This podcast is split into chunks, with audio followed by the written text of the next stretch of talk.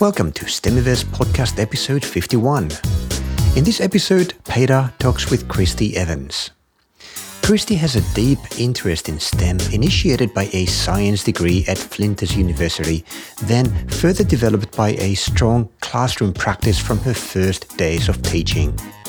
Within the classroom, Christie engages students through problem based learning with real world applications using a cross curricular inquiry model.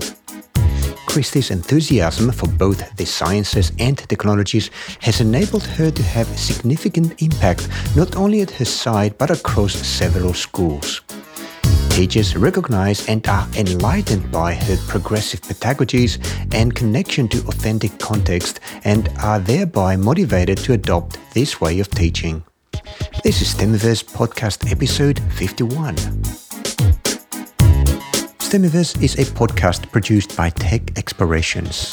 Our mission is to help educators become awesome at teaching STEM, be it at home or in the classroom. Whether you are a professional or casual teacher teaching in a classroom, or a parent or caretaker teaching at home, this podcast brings you the knowledge and experiences of practitioners, academics, entrepreneurs, and lifelong learners who are passionate about education and strive every day to help our children prepare for life in a world of radical change and why not abundance.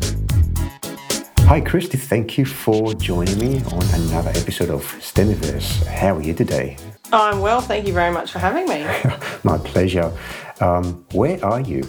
Um, so at the moment, um, at uh, Seaview Downs Primary School, I'm actually sitting in my office. Uh, I'm the STEM coordinator here as well as a six seven teacher. So um, I'm responsible for rolling out STEM uh, reception to seven here. And that is somewhere in South Australia, right? Yeah, so uh, Seaview Downs is south of Adelaide along the coast. Right, and for our international audience, uh, Adelaide is the capital of South Australia. It's, it's where the big bite at the bottom of Australia is. Yeah, that's right. Yeah, yeah, that's, that's how I put it in, in my mind. So the bite, the shark bite. so, Christie, could you take a yeah. few minutes and tell us about your background, in, in a nutshell, your journey in education that brings you to where you are now? Sure. Well, it's um, been a long journey, but I hmm. actually, uh, when I left school, I went and studied a science degree. Um, I didn't actually go straight into teaching. I've had several careers uh, before going to teaching. So, uh, as a mature age student, I went back to uni and studied education. Hmm. Um, and then did uh, various sort of uh, stints from reception. I taught French for a while all the way up to uh, teaching six, seven. So I've always been a primary school teacher. Hmm. Um, and when I hit teaching year sevens, I sort of found my niche. I've always put a lot of science into my teaching just because that's my passion, that's my first uh, interest. And I've found that students are automatically engaged in science because science is, I guess, um, fosters that curiosity and uh, it enables kids to sort of find out reasons why things are, are the way they are. Um, so, hmm. in a nutshell, that's sort of my journey. I've been through uh, three different schools, um, and I've done, you know, uh, uh various different year levels um, in those schools. Yeah. And I guess my passion for STEM has been only in the in the last three years, and uh, I guess linking the sciences, technology, and maths with industry and bringing industry into the classroom is what gets me really excited about mm, about STEM. Yeah, and I think it's bringing professionals into the into the school and into the classroom gives kids uh, the chance to see what is actually happening in in real world in terms of science, and they can really relate to what they're learning in class to what's happening out there in, in the real world yeah grounding uh, your teaching to reality how the real world yeah. works yeah. yeah. yeah that's right and and i think that's what's really important you can't just teach in isolation it's got to have meaning for the kids yeah context um, context I, yeah. I, wonder when you started you know your, your degree in science i think um, you studied at Flinders University. Uh, were you at that point interested in becoming a teacher, or were you there purely for the science? Uh, you know, uh, when I left school, I said to my mother that I wanted to be a teacher, and she was a teacher, and she said, "No, don't become a teacher." so I said, "Okay." Um, she had, she had very different experiences, but uh, I went and um, studied science. I actually did quite well at school and um, got into a science degree, and thought I wanted to be, be a marine biologist. Actually, at the time. And I was, you know, engaged in that, um, but there was a, mis- a significant laboratory component back then, and I couldn't see myself in a laboratory. I wanted to be out in the field. So I, I got a job as um, um, with the Department of Fisheries here in Adelaide and uh, was part of the barramundi breeding program for a while, um, which I absolutely loved. But I, I think I was always meant to be a teacher. Um, and now I am a teacher, I can see that this is where I'm supposed to be. Interesting. So you wanted to be a teacher, then uh, somehow you you know veered off that. Uh, you started a career uh, at a government department, and then at some point you decided that no, that that thought that I had in the past, uh, being a teacher, I, I think that's what I want to do. Was there something in particular that sparked that, or were you perhaps dissatisfied with your role at that point? and you would look something else? Yeah, I, I hit 30 and yeah. I thought, well, you know, I have to, to be doing something else that I really love, and mm. I'm not really loving what I'm doing right yeah. now. Um, I had my own children at school, uh, volunteered at the school for um, learning assistance programs, and I think that I watched their teachers teach them, and I thought, you know, this is where I want to be, mm. this is what I want to do. So, uh, a massive change for me in terms of my career and, and my lifestyle but uh, certainly a change for the best. So then you decided to go back to university and study education, right? And that yeah. was the beginning of your new career. Yeah, that's right. Yeah, yeah, and and that was hard because I hadn't you know written an essay for a really long time, and um, I certainly hadn't studied the philosophy of education, which is all about uh, which is first year. So I found that really challenging. But it also made sense to me, and um, I was really excited about what I was learning. So, speaking of uh, philosophy of education, it's actually one of my questions for you. Do you uh. have a like a particular teaching style that you developed after you know, being a teacher for a few years, like uh, some kind of philosophy or methodology? Like, uh, you know, uh, teachers that were, uh, I've spoken in the past uh, swear by problem based learning, for example, or yeah. project based learning and things like that. What's yours? Yeah, I, I think I'm inspired by uh, Kath Murdoch's inquiry model. However, it's important to distinguish between project and problem based learning. Hmm. so, project based learning I see as the t- is teacher directed, and the teacher is presenting a, an outline, a task outline, and the students are doing a project around a certain curricular area. Problem based learning is more of an authentic problem solving inquiry process. And so it's not teacher led, it's student led. And so that is where that's what I believe is important that it's a student led, teacher guided process to solve a real world problem. So, whilst I follow an inquiry uh, model, which is guided through the engineering design process, it is all about so- solving a real world problem, not setting the kids uh, a free for all project. Interesting. Um, I always find it useful for me to understand new concepts like these with an example. Yeah. Would you be able to give us an example of, say, an inquiry model used in a class, and then we can do something similar for, say, a problem-based learning, I should say. Uh, what would those look like in your classroom? Um, so I see, uh, I guess, a project-based learning approach would be such that you uh, say the the curriculum outcome that you're looking for is year seven history in ancient worlds. Mm-hmm. So the teacher would set um, maybe they can make a, a, choice on what project they want to do. Maybe they're doing a project on ancient China or ancient India, ancient Africa, but the outcome would be exactly the same. So the, the teacher would prescribe this is what your project oh. is going to look like. Yes. Um, it's going. This is the rubric for your project. Uh, these are the criteria that your project. You can choose which ancient world you you want to do, but you need to address culture. You need to look at do, do me a timeline. Mm-hmm. So it's very prescriptive. Yeah. project based learning is even down to the crux of developing the question that you're going to solve. The students develop that question. So, for example, the way we run project based learning at Seaview Downs is we have an industry partner come into the to the school and present a problem that they're having in industry. Everything from local kindergarten to uh, national construction companies mm-hmm. come and talk to the kids. Now that's really overwhelming for students, but it makes it real for them. So once they've presented that problem, the students then develop a question that they can answer in terms of solving that problem. And that, yeah. that question is actually really hard to develop. Takes a lot of time. It's a big inquiry question, a we call it non-Googleable question. Um, and then the students then can develop smaller guiding questions to help guide their research. But it's all it's student, student, student the whole way through. And the students develop their own solution.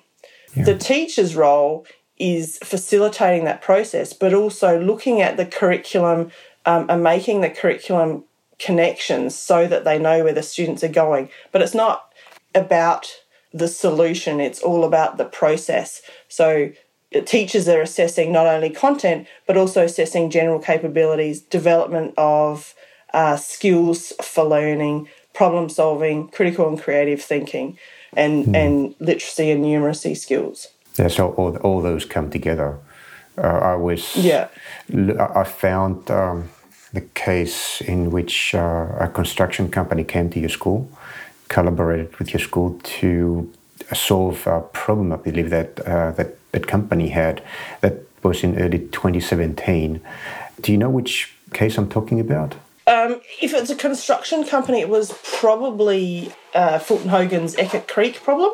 Yes, that's was right. It, yeah, it was about that's waterways. Right. Correct. Yeah, now it's coming back to me. Uh, would you mind telling us a little bit about that project and um, maybe describe it as a story? And uh, what okay. was the problem that the students solved, and how did it all go, like uh, from the students' perspective? All right. Um, so Fulton Hogan Constructions sent two industry professionals to the school uh, and presented a problem around a water regulating structure. So they were installing a regulating structure in a waterway. And the problem was, well, how do you do that without restricting the flow of water? Downstream, there's um, farmers that use that water. They're guaranteed 60 megalitres a day by um, SA Water. Mm-hmm. And so you can't just cut off their water source in order to build the structure and then, you know, let it flow through. Yeah. So we're talking about construction for about eight to 12 months. So the students mm. had to design a solution whereby they can reroute the water around the construction site so that those farmers don't use lose their uh, water source. Right. So the initial presentation, the students were pretty overwhelmed. I encouraged the professionals to use terminology that they would use in their industry, um, and that's about developing that vocabulary yeah. for students. So was, they were overwhelmed, but we also spent a long time unpacking that presentation, um, looking really carefully at the constraint and their success criteria, um, and developing a question um, that they could answer. Now, a lot of other smaller questions came out of that about environment, about Indigenous perspectives, because there's a heritage area that mm. um, there were some clear requirements around. Um, so once the kids developed their questions, they sort of fell out into about six research groups. And we had uh, students working in biology on plants, biology animals, Indigenous, agriculture. Now we had a maths group, and then we had. So, I don't know, there were seven groups anyway. ah, it's okay. Yeah, just uh, a summary. yeah. Uh, so, and in those groups, they started to answer those smaller questions that I mentioned earlier uh, to develop a solution. Once they developed their solution, it sort of fell out into three different solutions, all very plausible and the students really believed in their solution. Mm-hmm. The kids pitched this, their solution back to uh, Fulton Hogan for critique, and then the students made changes to their design. They increased their understanding around that design and then spent time then producing a final product and then they had a very formal very polished presentation back to fulton hogan um, i must say they were the fulton hogan um, professionals were absolutely blown away by the students' understanding and their presentations. It, it, was really impressive.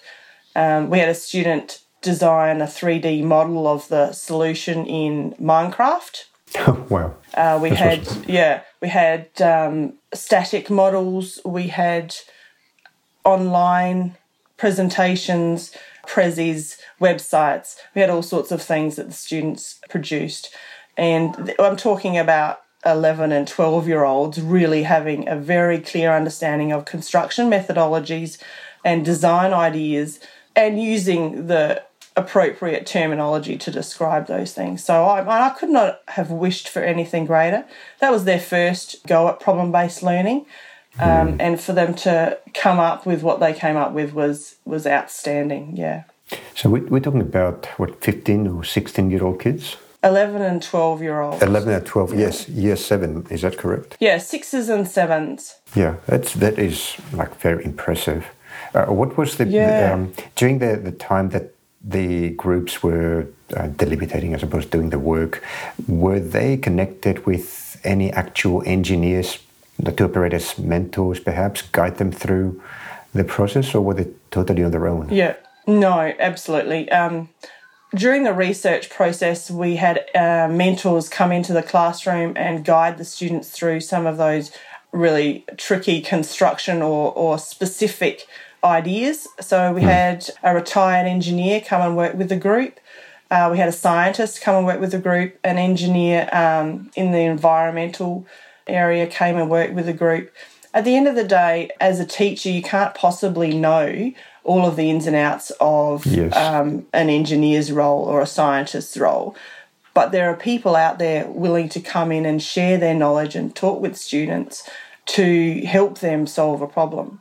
Uh, the important thing with mentors, though, is that they don't give the kids the answers. Yeah.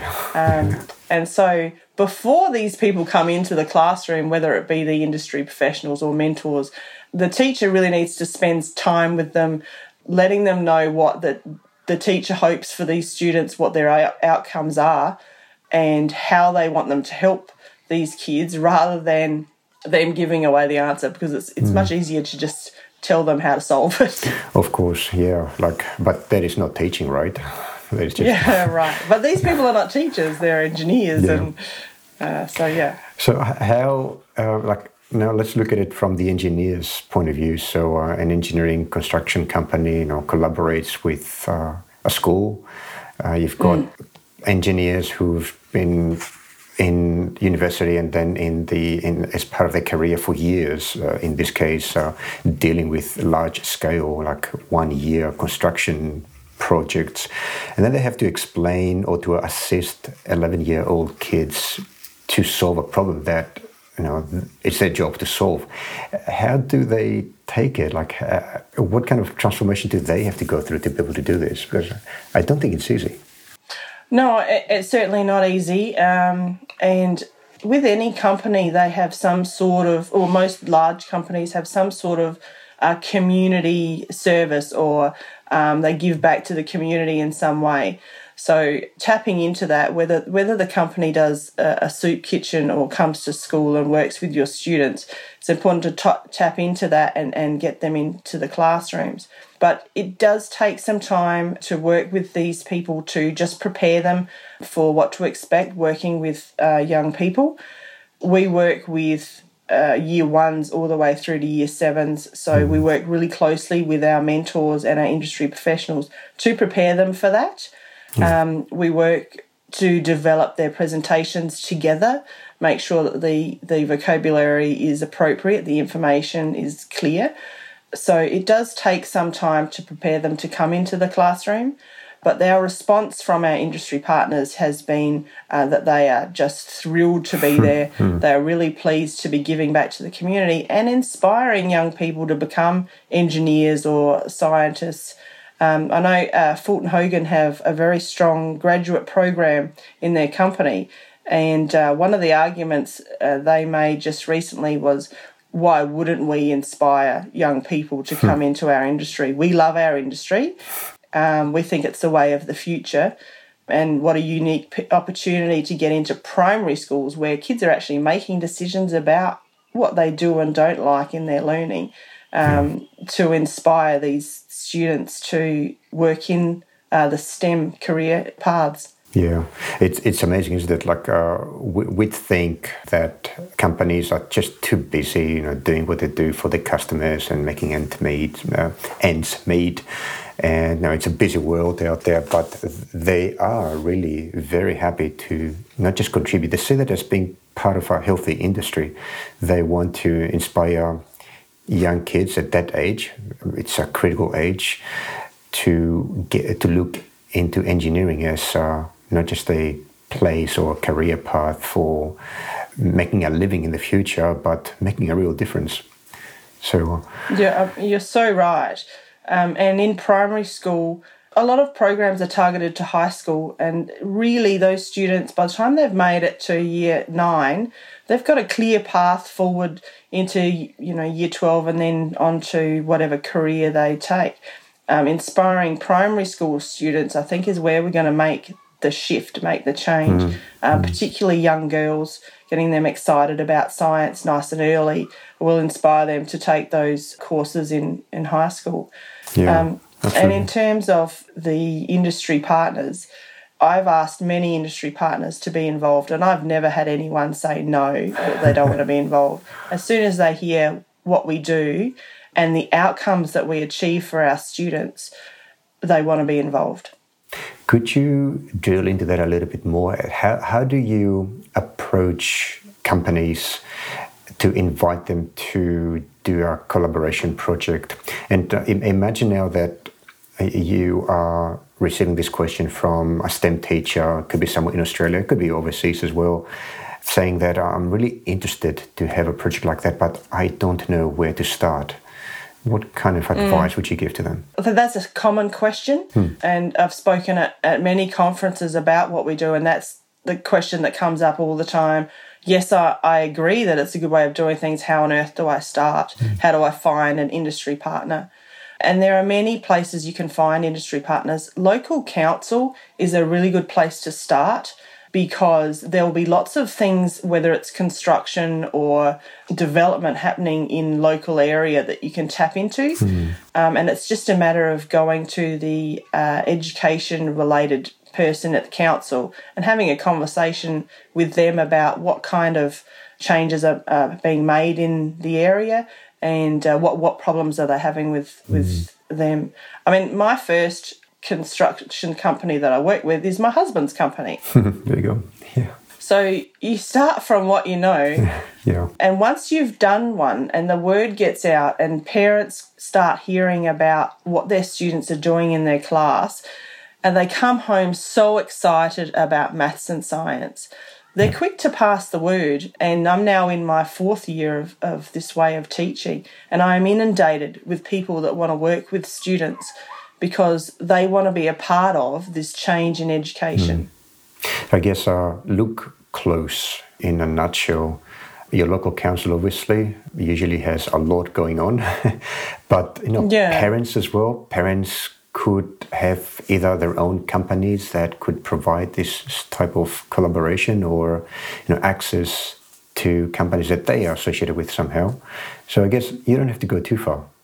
Just no, and close. actually, in major um, water and electricity companies, certainly in, in Australia, I'm not sure about overseas, they have an education outreach program. All mm. of them have one. Yeah. Um, so it's it's just a matter of contacting the right person and saying, you know, we want to bring you into the classroom. We want to talk about issues around water or issues around electricity or uh, telecommunication services, and that is their job. That is mm what they do. So they are looking for schools to come into and, and work with students. Yeah, great.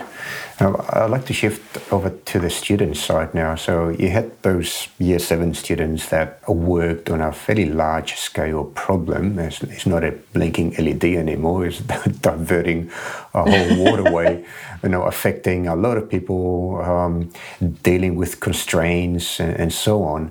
And they eventually present their solution to a large organization, to grown ups, to engineers. Yeah. Uh, that must be a transformative experience. So, Uh, what are some of the comments that, that you have heard these students saying to you and the, the, the transformation that you saw in them, uh, not just you know, right after the end of this experience, but you know, going on the few years after that, like were some of the students eventually taken into a, a path that takes them through uh, a scientific or engineering career? And especially girls, if you saw any changes in, in how yes. girls are thinking about this. So it's it's really interesting because your high flyers in your class are suddenly presented with there's no right answer. Hmm. And that is really overwhelming for those students. But the other kids that are maybe not so academic, but um, are really engaged in problem solving and can see the meaning for it, suddenly just come alive. And you, you suddenly notice the students that were maybe not as engaged in, in your uh, teaching as you would have wanted are suddenly really excited about this and have a higher level of engagement. Yeah because they see meaning in their learning. And that's sometimes for the first time. So they are coming to classes with questions about uh, maths or biology because they need to know the answer in order to keep moving forward in their solution. So the changes in those students are significant. We've always got those kids that are really good at computer sciences and suddenly they can develop a Minecraft model or, or hmm. they can take hmm. their interest at home and bring it to the classroom. And suddenly people are asking about, you know, how are you doing that? Or, or um, how can I, how can I help you? Or can you teach me how to do that? There you go. Yeah, that's amazing. so that, that that's uh, turning teaching on its head. The teacher becomes, so the student becomes a teacher now. Yeah, absolutely. And they become the expert in that area of um, development or of that area of research. Yeah. The students, their comments about what they're doing are so positive. They're excited about going to STEM lesson they still see it as something extra. They don't actually make the connection all the time in the fact that they're actually doing maths or science or whatever it is they're doing. They just see it as solving this problem for this company. Mm. it's really important and we need to focus and we've got a deadline and, you know, and interestingly, there's a lot of schools that are now offering um, in high school STEM learning programs. Now, students can't apply for those programs if they haven't had experience in STEM or problem based learning or digital technologies in primary school. Uh, so, the changes we've seen from our year sevens going into high school is that they are accepted into these programs. They're applying for these programs because they want to continue this way of learning, and then they're accepted in their programs. So, since developing this program, we went from two or three students applying for science based or STEM based programs in high school to we're talking now eight to 10 kids applying. Not only applying, actually being successful. Yeah, great. Which is, is huge. That, that's changed their career path, their learning path, their education. In terms of girls in uh, STEM, in science, when you have, I've actually got a five, six class that are working with Fulton Hogan again. Um, and we had a, a, day yesterday where Fulton came in and did some mentoring with the students. And it was really e- really interesting just to watch that happen. And the girls just absolutely zoomed to these um, industry mentors driven with questions to be able to solve this problem. And it was the girls leading the discussion. It was the girls finding out the information. Mm. Um, and uh, when I spoke to David Evans and uh, Sam Zangari, who were the representatives afterwards, they said, these girls are so driven. They are the next scientists for sure. They're the well. next engineers for sure. So even they noticed the change in enthusiasm towards this way uh, of doing things from the girls. Is there anything special that they had to do? You know, one of the problems that we have identified in, in past uh, interviews here on STEMiverse is that much of STEM education, because of the way that it's presented, like the, the tools, for example, that are used, the textbooks, they seem to be using more boy related themes. And that turns off girls. Was there anything special that in this particular project with the engineering company had to be done in order to kind of balance it a bit? Yeah, we got female scientists in. We got female oh. engineers mm, in. Mm. So whilst a bit like teaching, most of the the um, it's a female dominated area. Engineering is a male dominated area. Yeah. So we push really hard to get female engineers and scientists in the classroom so the students can actually see that that is something that they can do, that is an area that they can pursue. And the way women talk about their journey to their career is quite different to the way men yeah. talk about that. Yes. So we've had an environmental engineer um, in to talk to the students, a, a female. We're actually using our local university, Adelaide University. They have an engineering graduate program, an outreach program that puts graduates out mm-hmm. into uh, schools to talk about their learning and talk about where they're going in their career. Yeah. Uh, so we've managed to secure three female um, engineering graduates to come to our school and, and talk to our kids. Right. So that's another trick, I suppose you can call it, uh, that you can use to get girls on board into science, have appropriate role models. Yeah, U- universities are a great place to find mentors uh, for your problem based learning as well. Yeah, great. Uh, I'd like to switch now to another very exciting experience that you had recently where you actually took on the high seas. Right, you went on a boat trip. I, I, don't think I can call it a cruise. so can you tell us about yeah, it? no, no, not quite. yeah, so I applied for the Educator on Board program through the CSIRO and was one of two uh, teachers to be chosen to take a scientific voyage from Brisbane to Hobart on the RV Investigator, uh, which is a, a, science research research ship, and we participated in the scientific investigations that were actually happening on board. Um, so there were several things uh, going on. We had um, plankton sampling um, happening behind the ship. Uh, with the CPR, which is the um, continuous plankton recorder, learned that on the way. And so uh, they were looking at the types of plankton uh, that are in the water between Brisbane and Hobart. Hmm.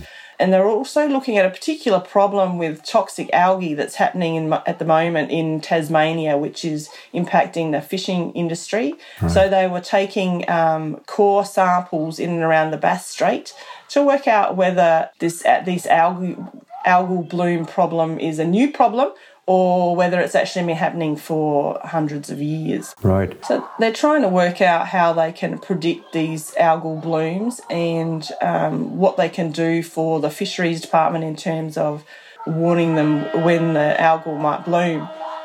Yeah. Um, the other thing is we worked with the Navy. They're doing some oceanography and meteorology to um, have a look at the record the sea floor to help their navigation through those waters. Oh, right. uh, so it's, you know, really interesting stuff. Uh, and the, the scientists on board were just so excited and passionate about uh, their area of science. This is this was a trip that is regular, right? It, it's it wasn't a trip that was organized by the CSIRO specifically for you, for the teachers, but essentially joined a scientific trip that was already scheduled and got an insider's view of what scientists are actually doing in the field. Is that how it worked? Yeah, absolutely. Um, so we are essentially along for the ride. Hmm. Um, they are already on this, they don't change anything for us. And it's just a matter of us observing, getting involved in what's happening on the ship, and it's just such a unique opportunity for teachers to get out and see what's happening in science, particularly with CSIRO, and then yeah. bringing that that knowledge, uh, that enthusiasm um, back to the classroom. And so, part of our role as the teachers, as the educators on board, is to develop a STEM plan, a STEM unit based on what we uh, worked on on the on the ship. Um, so mm. my six sevens are actually working on algal blooms in Tasmania and linking it to uh, South Australian uh, fisheries. So there's another problem then that your students will be working on, thanks to your experience. Yeah, and I mean, it was just such a unique experience. I'd do it again in a heartbeat. Um, but I, I, don't think I can do it again. uh, how did that? Oh yeah, somebody else has to take a turn, right? Otherwise, uh, yeah. yeah. you'd be on every trip. Yeah. well, how, how, did that change you as a teacher and perhaps even as a person? Because you were already doing a lot of project based and uh, problem based uh, learning. As you said, you had your industry collaboration, so everything was reality based. And then you go on a boat trip, a research boat trip. Uh, you see a lot of passionate scientists, you know, studying bacteria in in waterways and mapping the seafloor. So you saw a totally different aspect of how science and engineering is applied. How did that change you, suppose, in, in you know, both in terms of your passion for science, but also practically, how do scientists collect data uh, from experiments and, and follow the scientific process? Has it changed the way that you do uh, work like that in your classroom? Yeah, absolutely. You're so right in, in that the, the I've never seen scientists so passionate about a microorganism before in my life, but it is infectious. So, um, and also I watch their processes very carefully, how they record, how they classify. So I brought that back to the classroom in terms of a, a very clear way of collecting authentic data and then using that data to influence decisions and changes that we can make in the environment. Um, mm-hmm. So we actually purchased uh, um, some microscopes to be able to look at plankton for the students because mm-hmm. we I want them to look at real plankton, identify it, record it scientifically, and then try and classify that particular plankton. Wow. Um, now, I've done classification of species for years and years and years. That is part of the year seven curriculum. But the way I'm doing it now is directly in line with how scientists do it in the real world. Yeah. And so showing students that way of doing things will set them up to be successful in, you know, future science, where, whether it's high school hmm. or university or in the real world. So for me, it was also about um, learning how to do things correctly. Yeah. My science degree was A, a long time ago, and B, wasn't on um, plankton.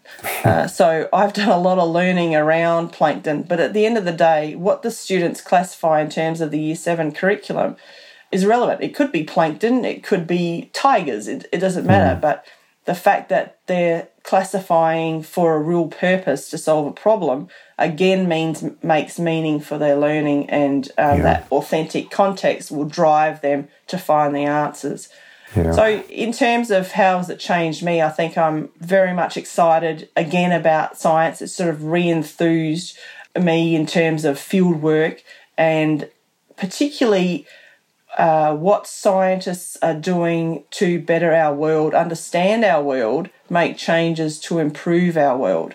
And that's what I'm trying to uh, get across to the students.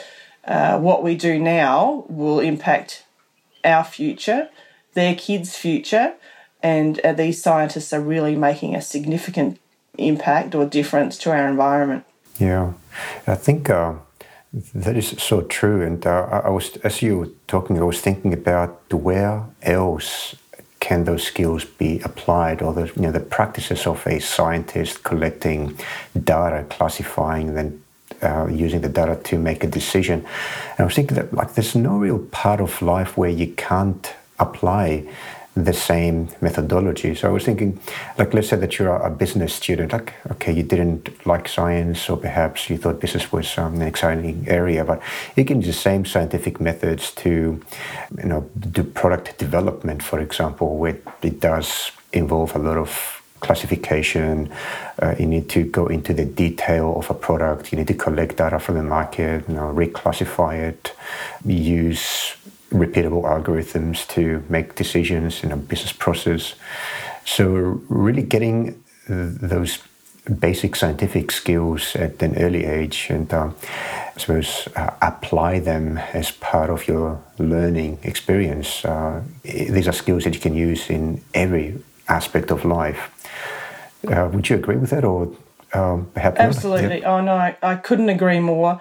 And so part of this process, this uh, STEM learning in terms of problem based learning, is all about developing skills for future learning, regardless of what that learning is. Hmm. Solving problems, following processes, designing and redesigning, critiquing, all of those things um, can be applied to any area of learning or problem solving. And that's what we're seeing across the board is students are bringing those skills to um, other other subject areas, other parts of their life, in their sport. Yes, that's right. So in sport, it's not just yeah. In sport, it, it's so much. I mean, you're making decisions instantly. You're re-evaluating constantly.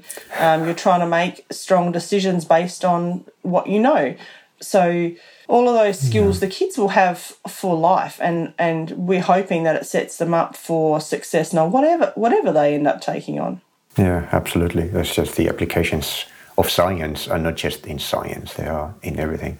Just as an aside, I was reading a, an article about uh, how scientists are using computer models and supercomputers to model uh, the Tour de France, which means oh, you know, yeah, right. imagine you've got like a hundred cyclists just speeding through our countryside in France, and they have headwinds, and the purpose of this model that ran on a supercomputer was to figure out which position in the pack, and I'm not sure if I'm using the correct cyclist terminology, but say a bunch of cyclists that are cycling together, which which position should you take in order to maintain maximum speed but at the lowest energy expenditure?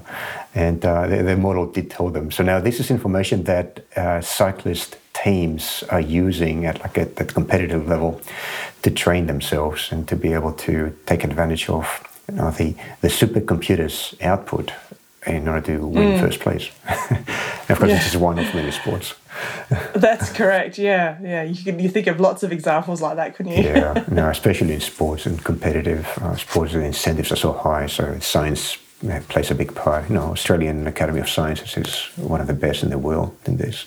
Mm. Um, could I ask you still um, just one more question about your um, your trip on board the RV sure. Investigator? In order to participate in a future expedition. Uh, do you need to be somebody with a technical background, so have already some science training, or could perhaps uh, an arts teacher an English teacher also participate? So it's not prescribed. So it's any teacher that wants to further their um, education, um, understanding of STEM mm-hmm. at primary school, high school, university. It's open to anyone you have you need to apply through CSIRO, and their website is excellent. Um, the Educator on Board website has got a lot of information about it, but it's about um, explaining to them why it is that you want to go on the on the trip and what it is that you're going to do with that information. Yeah. So f- for me, it was about furthering those contacts that I have um, outside to show the kids what happens in science mm. beyond the classroom. Uh, for Callum, who was the other educator on board. It was about a better understanding of the ship in terms of uh, marine oh, right. uh, science and maritime expedition. Uh, so you, we got quite different things out of it, but we are both taking our experience back to the classroom and inspiring our students with uh, greater knowledge as well as increased excitement about right. that um, area of learning. So it is it is open to anyone. You don't have to be a science teacher.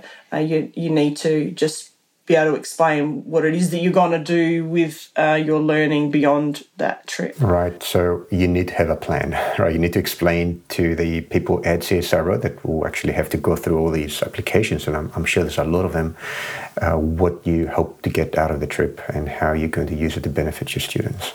Apart from that, yeah, everyone right. is welcome. That's right. Great. yeah, absolutely. Because it is about um, you know getting out what what CSIRO are doing, what scientists are doing, um, getting out that it, that information out into the uh, community and inspiring um, our students to you know take those sort of careers. So um, they're keen to get as many uh, teachers as they can on their uh, trips. I think I was on trip number two, and then they're about up to trip number four now. Right, so it's a fairly new program. It I is think, a new program. Um, I think yeah, uh, they're going to need the- more ships uh, where going. more ships, more trips. Yeah, Maybe once a week. yeah, yeah, that's Uh, right. And they need probably more positions on, uh, so they need a bigger ship as well. yeah, hopefully. More, yeah. All right. Well, it's, a, it's quite a big ship anyway. It's got laboratories on board Yeah. and um, huge communication rooms, and it's it's a massive massive ship. so it is. But uh, uh, not quite the cruise ship, and you still get sick. Yeah, I was going to say uh, you need to pack uh, some warm clothing, um, and uh, I suppose utility clothing, and uh, stay warm because uh, you know it's it is the South uh, no, South Australian Sea, uh, Bass Strait. It can get wet and cold down there. yeah, no, it was it was certainly wet and cold. We had six meter seas, and uh, uh, yeah, it was, and it's seven floors, so you need to wear your sneakers and go up Up and down. My, my le- fit Yeah. legs when you get off the boat. It's not a cruise to the Caribbean. It's uh, much no, better. in nothing like a cruise. Well, Christie, let's It go is, into uh, uh, rapid fire questions now. I'm just going to ask you um, a few quick questions, and uh, you can take time to answer them if you like. It's it's okay. Um, so let's see. Hmm. Is there a person, perhaps uh, fictional, could be real, could be fictional, could be a past teacher, that you believe has influenced you a lot in the way that you teach? That is a really good question. Um, I, well, I don't know that I could narrow it down to one, but I would have to say that the Australian Science and Maths School, um, I've done a lot of work with, with them, and they certainly have influenced how I teach problem based learning. Um, In terms of uh, science, I had a, a science, a biology teacher. Sheila Resnikoff was her name. And um, she was the most passionate, exciting, excited teacher that I have ever had. And I've never seen anyone so excited about biology, um, except for maybe on the CSIRO investigator now. um, but uh, I think she really um, encouraged my curiosity in biology. Um, and so she's she definitely got me excited about science. Um, and I think that was about year nine science, so Wow. a long time ago. Yeah, it's a long time ago, yeah. Yeah. Um, so both of those people, um, and also uh, Kath Murdoch um, has spoken at, at many things, and I really like the way she uh, turns questioning over to the students. I think she's also Ah. influenced my way of teaching. And uh, a local teacher, Brighton uh, primary assistant principal, uh, Sue Gardboat, and I worked really closely together several years ago. And I think we both influenced each other's teaching because of our passion for problem based learning. So, Yeah, it's interesting. like, uh, I don't know that I actually answered your question. yes, you did. uh, well, um, it's interesting because when uh, pretty much everybody that I've asked this question uh, have said that it, it's not a, a single person that has provided influence. Like it's accumulation of a lot of people over the years that shape them who they are, and of course that makes total sense. But I just want to start with one and, and see where that takes us. But yeah, I- I'm the same. Okay. Like I can't think of a single person that has influenced me. I've read so many people's uh, books, and uh, I've had experiences with so many teachers and schools, universities, and I believe all that eventually shapes us into who we are. So great, thank you for that. Um, I guess another question that I want to ask is just a more technical question. Are there any software applications or technology pieces of technology like gadgets uh, that you use to support your teaching that you could uh, recommend to others to have a look at? It could be things like Okay. you know tools that you use to create content Yeah. or that you use in your classroom, things like that. So, generally, when we're talking about um, STEM and solving a problem, I will um, have lots of resources for students to use, and it's about the students choosing the resource that best meets that need and that they're comfortable with. Um, so, we have everything from you know robots and Bee-Bots and WeDos and Edisons and all sorts of things. But I think the thing that I use most in my teaching, in terms of a- an app that supports my my teaching is actually called is an evidence app. So it's about collecting um, evidence for assessment. Um, I use that religious religiously. Yeah. Um, and so I probably find that the most useful. Um, it's called Evidence for Learning, and it's just an app that will allow you to collect student work, uh, record students talking about their learning, and then when it becomes report time, uh, you've got a collation of all of the things that you've worked on with that student, your comments, um, you've recorded their learning, uh, you have work samples, and I just find that a really um, helpful app for uh, assessment specifically. Great. Is that an uh, application that is running on smartphones like uh, iOS, Android? Yeah. yeah Great. so We'll it's look it a um, Apple app called iOS, yeah. Evidence for Learning. Great. We'll look it up and link it in our show notes. Uh, let's talk about advice. So, let's say you've got a, a new graduate of the education department in the university and they want to teach STEM. What would you advise them? Um, I would advise them to have a close look at the engineering process design.